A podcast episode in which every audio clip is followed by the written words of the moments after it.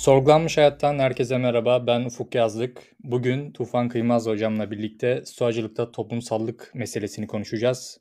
Hocam hoş geldiniz. Hoş bulduk sağ ol. Hocam stoacılık serisinde şimdiye kadar insan doğası, güç ikiliği ve negatif duygular üzerine konuştuk. Bu bölümde de biraz daha stoacılığın toplumsal yönlerine dair, topluma dair eğer bize bir şeyler söylüyorsa onların ne olduğuna dair konuşalım dedik. Ben şu soruyla başlamak istiyorum. Bireyin toplumla ilişkisine dair stoacılık bize bir şey söylüyor mu? Söylüyorsa neler söylüyor? Bayağı bir şey söylüyor. Yani toplum olmadan bireyin olamayacağını, bireyin toplum içinde olduğunu hatta böyle arı kovan benzetmeleri falan bile var. Yani bayağı bayağı toplumsallıkları var aslında. İlginç bir şekilde bugün o e, genelde böyle bu kişisel gelişim pazarına böyle bir meta edilmiş stoacılık şeyinde o, o çok fazla ön planda değil tabii. Oradaki o tür böyle tüketim stoacılığı diyelim ona. Orada böyle biraz daha insanın kendini güçlendirmesi, işte duygularını hakim olabilmesi, başına gelenlerden kötü etkilenmemesi, kendini geliştirmesi falan gibi şeyler üzerinden gidiyorlar. Ama stoacılıkta erdem kısmını şeyden çıkarırsak, merkezden kaydırırsak o stoacılık olmaktan çıkıyor artık. Erdem de neydi? Biz bunları mesela daha önceki bölümlerimizde konuşmuştuk.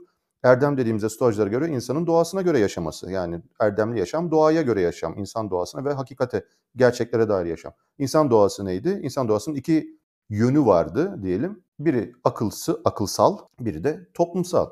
Şimdi yani işin tam merkezinde toplumsallık aslında. Yani toplumsal bir hatta şöyle diyor Marcus Aurelius, akla göre yaşamalıyız ama ne hangi akla göre? Toplumsal bir varlığın aklına göre. Yani biz toplumsal bir varlığın aklı bize yol gösterici olan toplumsallığımızı göz önünde mutlaka bulundurmamız gerekiyor.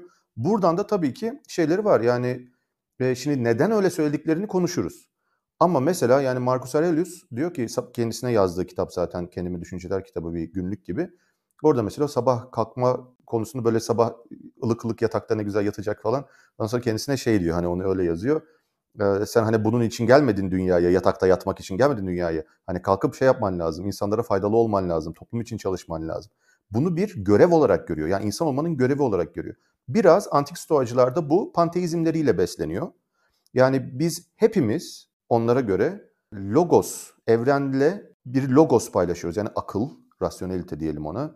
Bir, bir öyle bir nüve paylaşıyoruz bütün evrenle ve bu bizi değerli hale getiriyor ve bütün insanlarda da bu var. Hani öyle bir şey üzerinden hani yaratılanı hoş görürüm yaradandan ötürü'nün stoacı versiyonu tepeden geliyor. Yani hepimiz logos gibi değerli bir şeyin parçası olduğumuz için diğer insanlara da saygı duyma ve işte onları ciddiye alma, onları önemseme, onlara yardım etme, dayanışma falan o gibi şeyler oralardan geliyor. Şimdi büyük soru çağdaş stoacılar için panteizmi işin içine sokmadan biz bunu yapabilir miyiz? Yani isteyen panteist olsun da hani çağdaş stoacı panteist değil ama genel itibariyle. O, onu yapabilir miyiz? Eğer bir insanın dini inancı da varsa, Müslümansa, Hristiyansa o oradan da olabilir. Yani biraz önce söylediğim şeyi gerçekten düşünebilir hani yaradandan ötürü. Ya da ona bunlar farz olduğu için hani kötülük yapmamak, iyilik yapmak farz olduğu için onu düşünebilir. Burada eğer stoacılık bir felsefe ise ki öyle o zaman akla dayanarak peki biz bunu nasıl yapabiliriz? Yani akla dayan bir insan diyorsa ki bana ne toplumdan? Ben hiçbir şekilde topluma bir, bir şey yapmak zorunda değilim. Ben kendi mutluluğuma bakarım. Şimdi böyle diyen bir insana yanlış yolda olduğunu akla dayanarak nasıl söyleyebiliriz? Bu esas şey, büyük soru. Hocam siz toplumsallığın, stoacılığın merkezinde olan kavramlardan biri olduğunu söylediniz. Evet kesinlikle genel olarak görünenin böyle olduğunu düşünmüyorum. Yani genelde stoacılık üzerine konuşulurken ya da stoacılıktan alıntılar yapılırken, stoacılıktan sohbet esnasında bahsedilirken toplumsallık yönü çok kullanılmıyor gibi geliyor bana. Ya bunun sebebi stoacılığın bu kişisel gelişim pazarındaki imajı mı? Evet evet. Evet. Yani erdem erdem nedir ki başka zaten? Yani erdem deyince insanın toplumsal ve akılsal doğasına göre uygun yaşamaktan bahsediyoruz. Bunun açılması lazım ama hani bir kelimeyle geçilecek şey değil hani bunlar. Bunu, bunu açtığın zaman peki bu ne demek diye sorduğun zaman e, görüyorsun ki bundan bahsederiz ama stoacılıkta benim çıkarımla başkalarının çıkarı arasında bir e, çatışma yok. Genelde insanlar hani ben neden kendimden feda edeyim de başka insanlara yardım edeyim ya da onlarla dayanışmaya gireyim. Çünkü kendimden bir şey feda edeceğim ya. Ya paramı vereceğim ya zamanımı vereceğim ya emeğimi vereceğim bir şeyimi vereceğim yani sonuçta. Ya başka zevk alacağım bir eğlence falan fırsatlarını tepip onun yerine insanlara yardım etmeye çalışacağım. Şimdi burada bir çıkar çalışması var gibi gözüküyor. Çünkü ben kendimden feda edeceğim. De başkalarına vereceğim. E şimdi benim niye başka insanlara borcum olsun? Hani onları ben mi fakir kıldım? Ben mi işte bilmem ne yaptım? Ben mi onları o duruma soktum? Ben mi hasta ettim? Yok o zaman Niye ben onlara bir borcum, niye bu benim böyle bir yükümlülüğüm olsun? Şimdi bak bu kafa yapısı çıkar çatışması üzerinden gidiyor. Yani ya kendime ya başkalarına bir şey katacağım. Stoacılık buna karşı çıkıyor. Stoacılığa göre zaten hani başkalarına yardım etmek, dayanışmaya girmek zaten kişi için de iyi. Yani iyi iyidir. Benim için de onlar için de. Böyle bir kendinden bir şey feda edip de başkasına yardım etmek yok. Yardım ediyor olmak zaten senin erdemli davranışın olduğundan zaten erdem de kendi içinde iyi tek şey olduğundan aslında kendine de iyilik yapmış oluyorsun. Bunu şöyle bazen söylüyorlar. Kalp mesela bir organ benzetmeleri falan yapıyorlar da kalp değil ama ben kalbi örnek veriyorum genelde. Kalp için şimdi kalbin iyiliği ne değil midir kalbin sağlıklı olması? E sağlıklı olmasından ne kastediyor kalbin? Yani düzgün pompalayacak işte kanı. Yani düzgün çalışacak. Sağlıklı kalp düzgün çalışır, pompalar kanı. E bu kalbin sağlıklı olması ama bedene de yararı var. Ve bedenin sağlıklı olmasının kalbe de yararı var. Yani kalp hiçbir zaman şunu düşünmez. Ya ben acaba kendim mi çarpsam kendi kendime yoksa bedene mi yararlı olsam? Arada bir çıkar çatışması yok. Yani kalbin iyiliği zaten bunun şey gibi bazen ağaç örneğini ben veriyorum. Hani bir ağacın iyiliği ve işte diğer insanların hayvanların iyiliği. Ağaç sağlıklı olursa zaten meyve verecektir ve başkaları da ondan yararlanacaktır. Yani ağacım ben kendime mi baksam insanlara hayvanlara yiyecek meyve mi versem? Hayır ikisi aynı şey zaten. Senin kendine bakman ağaç olarak yani. Sağlıklı olman zaten bunları yapıyor. Erdemli insan da aynı böyle. Yani erdemli insan hem mutlu oluyor çünkü o negatif duygularının yönetimini düzgün gerçekleştirmiş oluyor. Değerli olan şeyler uğruna hayatını harcıyor ki bu gene erdem. E bunun sonucunda da zaten topluma ve diğer canlılara da yararı oluyor. Böyle bir çıkar çatışması perspektifinden bakmıyorlar. Bu e, yani bunu ne kadar vurgulasam azdır yani. Çünkü bu büyük bir perspektif değişimi aslında. Hocam peki antik stoacıların gündeminde ayrı bir başlık olarak var mıydı bu toplumsallık meselesi yoksa bu çağdaş stoacıların bir yorumu mu? Vardı, vardı, vardı. Yani bu e, stoacı, stoacı muhalefet mi desek, stoacı karşı çıkış mı desek yani öyle bir şey var. Birinci yüzyılda bu tiranlara karşı, Roma imparatorlarına karşı karşı çıkan böyle e, stoacılar vardı işte böyle idam edilen, sürgüne gönderilen falan stoacılar. İşte Kato bunu yapıyordu, Sezar'a karşı yaptı. Kato da böyle ikinci Sokrates falan diye bilinir şeyler arasında, stoacılar arasında yani çok ünlüdür. Hatta Kato'nun işte kızı Portia, Portia'nın eşi e, Brutus. Hani sen de mi olan Brutus mesela. Hani Sezar'ı öldürenlerden bir tanesi. Ailecek böyle bunlar yani. Hani şey yapabiliyorlar. Böyle o stoacılar tirana karşı, şey diktatöre karşı.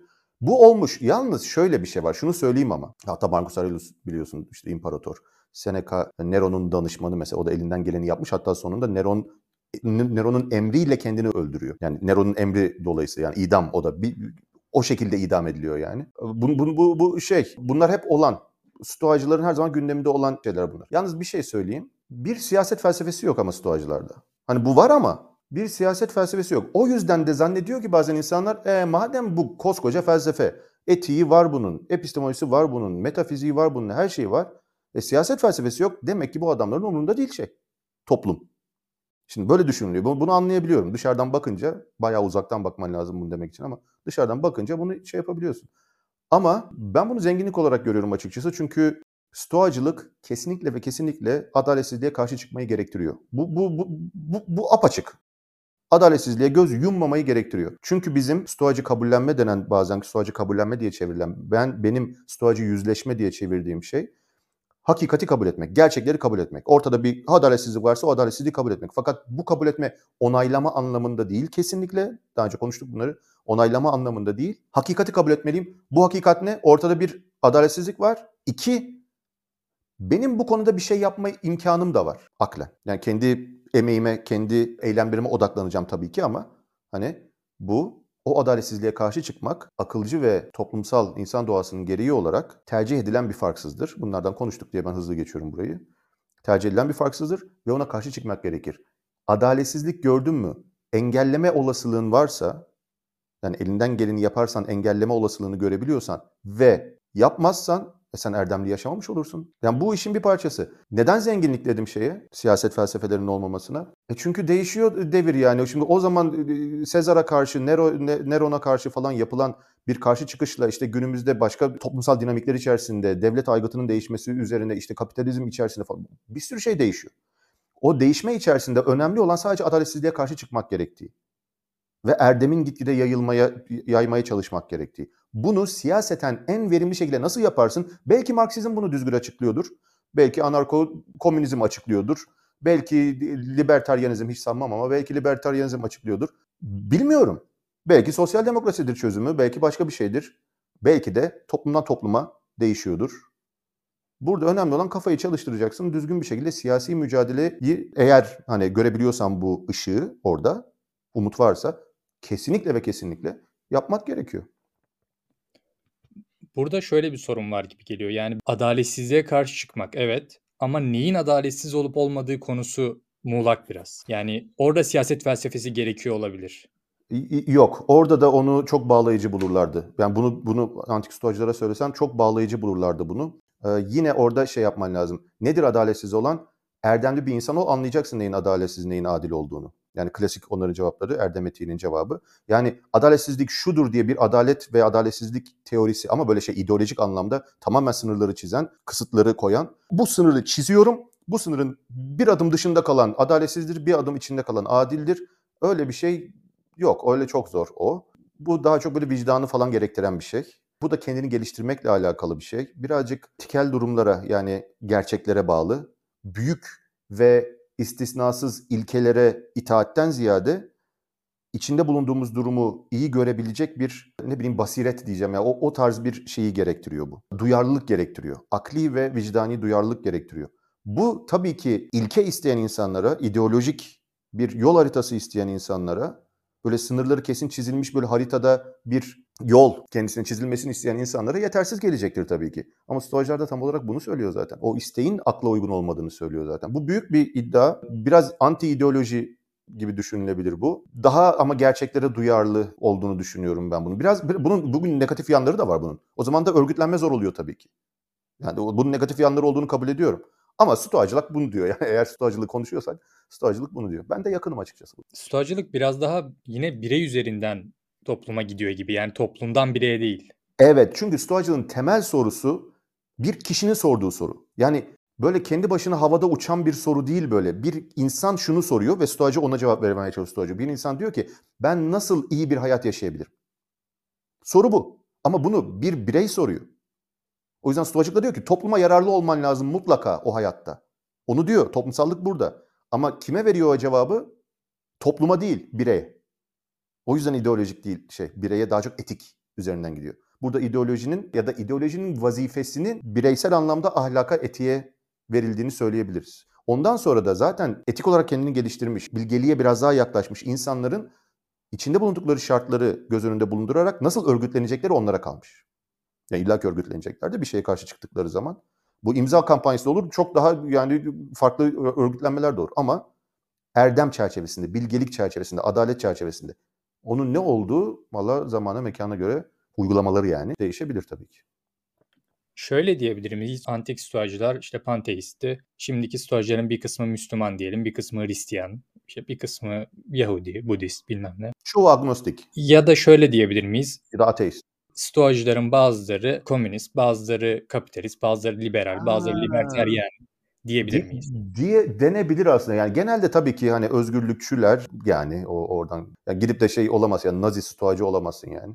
özgürlükçüler tabii ki hani stoacılar ama doğru. Yani o o özgürlükçülüğün en iyi uygulaması yani özgürlüğü ve adaleti en iyi tesis edecek olan ideoloji hangisidir sorusu stoacılığın cevap verdiği bir soru değil. Kafayı çalıştır bul diyorlar. E, doğru evet. O, o açıdan öyle diyebiliriz evet. Ben şöyle bir ayrım yapmaya çalışacağım ama emin değilim böyle olduğundan. Hı. Sanki siyasi ideolojiler var. Stoacılık daha çok bir zihin durumu gibi, bir bir karakter durumu gibi geliyor bana. Yani diğerleriyle de bir araya gelebilir. Tabii. Olabilir. Farklı siyasi görüşlerle, farklı dinlerle olabilir. bir araya gelebilir.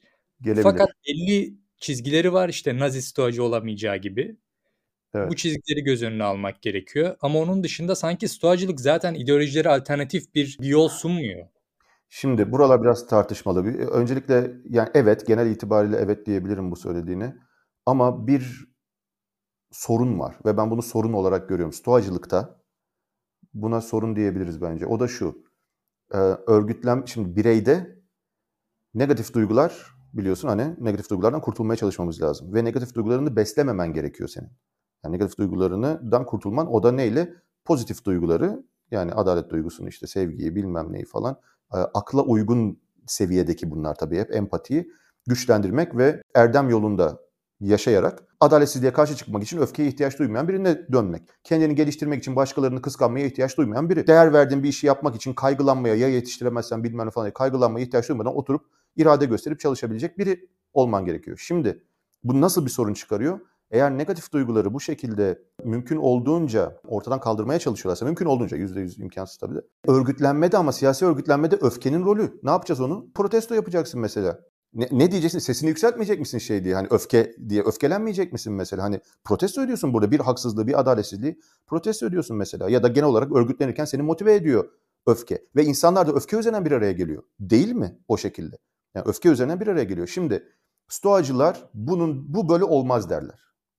Bu erdemli bir şey değil. Öfkeyle bir araya gelen topluluk ondan sonra linç grubuna dönebilir her an. Her an o öfke yakabilir kişiyi çünkü. Her an o öfke ele geçirebilir. Öfke ancak akıl arka planına itildiğinde işe yarar. Yani sen orada demiş oluyorsun ki böyle örgütlenmeyi eğer savunuyorsan yani öfke üzerinden örgütlenmeyi insanlar normalde adalet duyguları ve akılları yetersiz yani bilge değiller yani. Bunları gaza getirmek lazım. Nasıl gaza getirim? Öfkeyle. Bir araya gelecekler ama işte sonuççu bakarsan da o öfke sayesinde belki de büyük adaletsizliklere karşı mücadele ederek o adaletsiz sistemi ya da sistemin adaletsiz kısmını düzeltebilirlerse bu sefer başka insanların daha rahat bir şekilde erdemli olabilecekleri bir ortam da yaratılabilir. Belki de çok büyük bir adaletsizlik var. İnsanlar sabah akşam çalışıyorlar. Gene de kendilerini besleyemiyorlar. Çoluklarını çocuklarını besleyemiyorlar. E şimdi bu insanlar vakit mi bulacaklar felsefe yapmaya, düşünmeye, kendilerini geliştirmeye?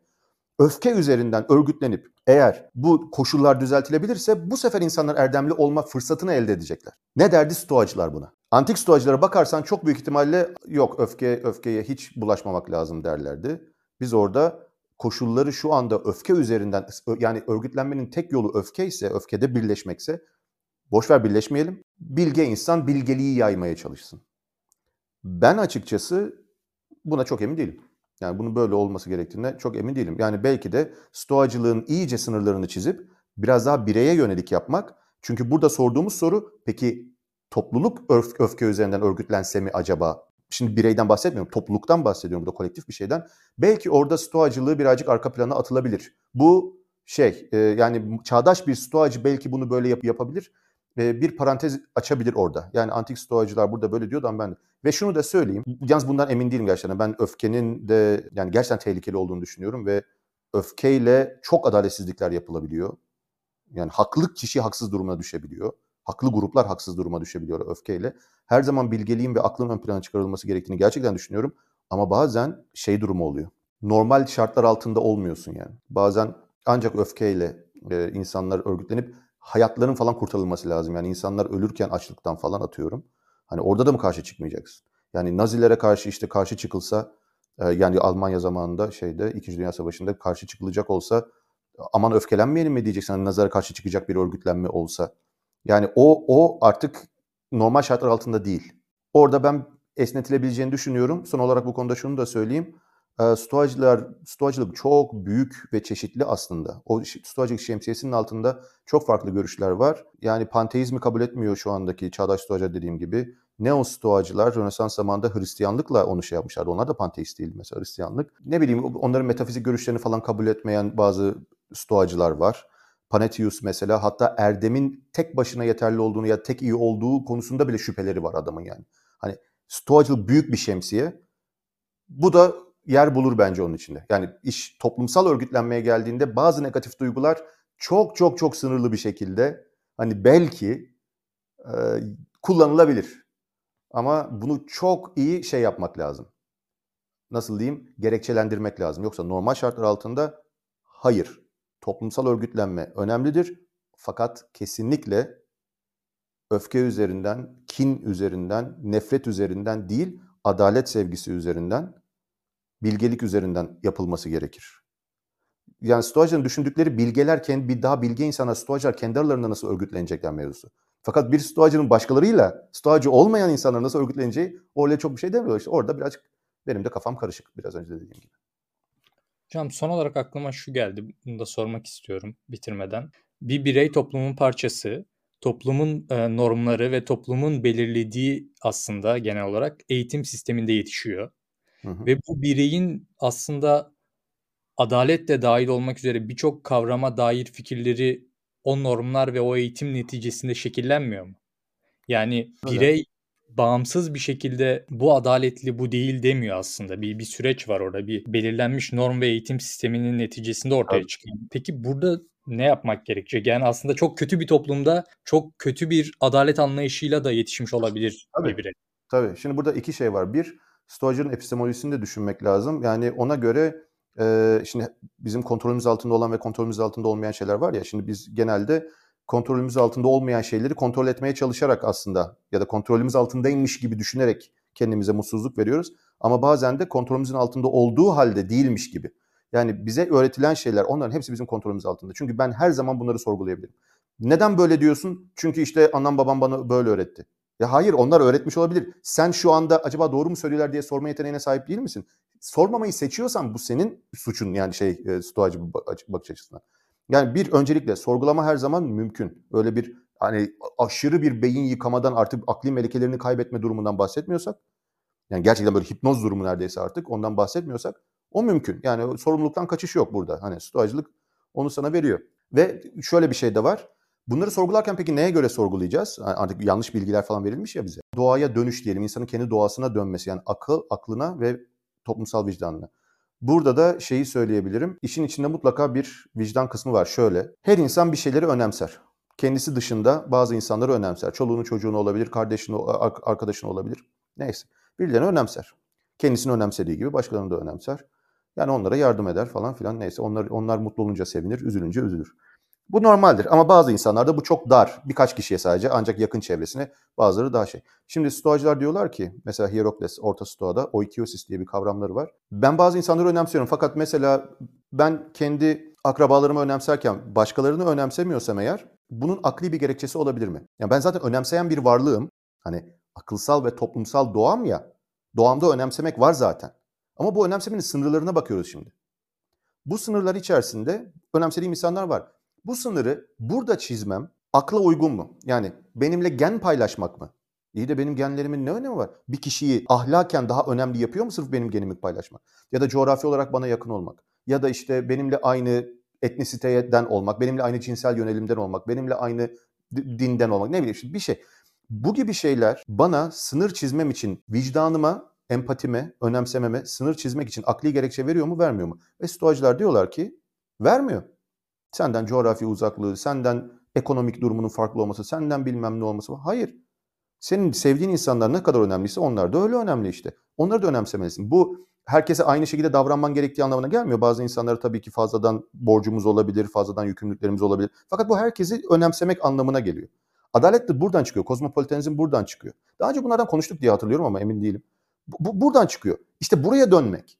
Yani istediğimiz kadar bize okulda olsun, bilmem ne olsun, reklamlarda olsun, şurada olsun, burada olsun. Böyle bunlar bizim kafamıza kakılsın, kakılsın. Ama bir de bu var. Böyle düşünmek var bir de. Hani doğaya dönmek. Anlatabiliyor muyum? Akılsal ve toplumsal doğamıza uygun yaşamak böyle. Bu aynı şekilde mesela şey deniyor insanlara. Bencil. Hani insanlar bencil. Bunun hep propagandası yapılıyor ya. Herkes bencildir. Ha düşünelim ama kafayı çalıştırmamız lazım. Hemen onlar bu kadar büyük böyle insan doğasına dair. Bazı insanlar diyorlar ki mesela yardım etse bile başkalarına kendini mutlu etmek için yardım ediyordur. Ama bak stoacı düşün. Stoacı düşününce bu kadar böyle çok söylenen hani insan bencildir gibi bir şey. Bu arada insan bencildir diyen her insan bencildir. Onu da söyleyeyim yani. Yani kendisine bakıyor büyük ihtimal oradan söylüyor yani. Şey vardı ya her erkek aldatır. Bir erkek her erkek aldatır diyorsa aslında ben aldatıyorum diyordur yani. Ya da fırsat geçse aldatırım diyordur. Yani insana kendilerinden şey genelleme yapıyorlar yani. Her insan bencildir ya da herkes bencildir. Stoacılık için hiçbir anlam ifade etmiyor. Çünkü tamam mutlu mutlu olabilirim ben başkalarına yardım ettiği yardım ettiğim için. Bu benim bencil olduğumu göstermez çünkü zaten biraz önce dediğim gibi çıkar çatışması yok ki ortada. Zaten iyilik iyidir zaten herkese. Yani senin söylediğin bu eğitim üzerinden, reklamlar üzerinden, işte propagandalarla falan bizim maruz kaldığımız şeylere karşı ne yapacağız? Stoacılara göre doğamıza ve aklımıza yani toplumsal ve akılsal doğamıza döneceğiz. Onları sorgulayacağız. Ve, ve içimizde her zaman doğruya bizi götürecek ve bize rehberlik edecek olan o doğamızı bulabiliriz diye düşünüyorlar.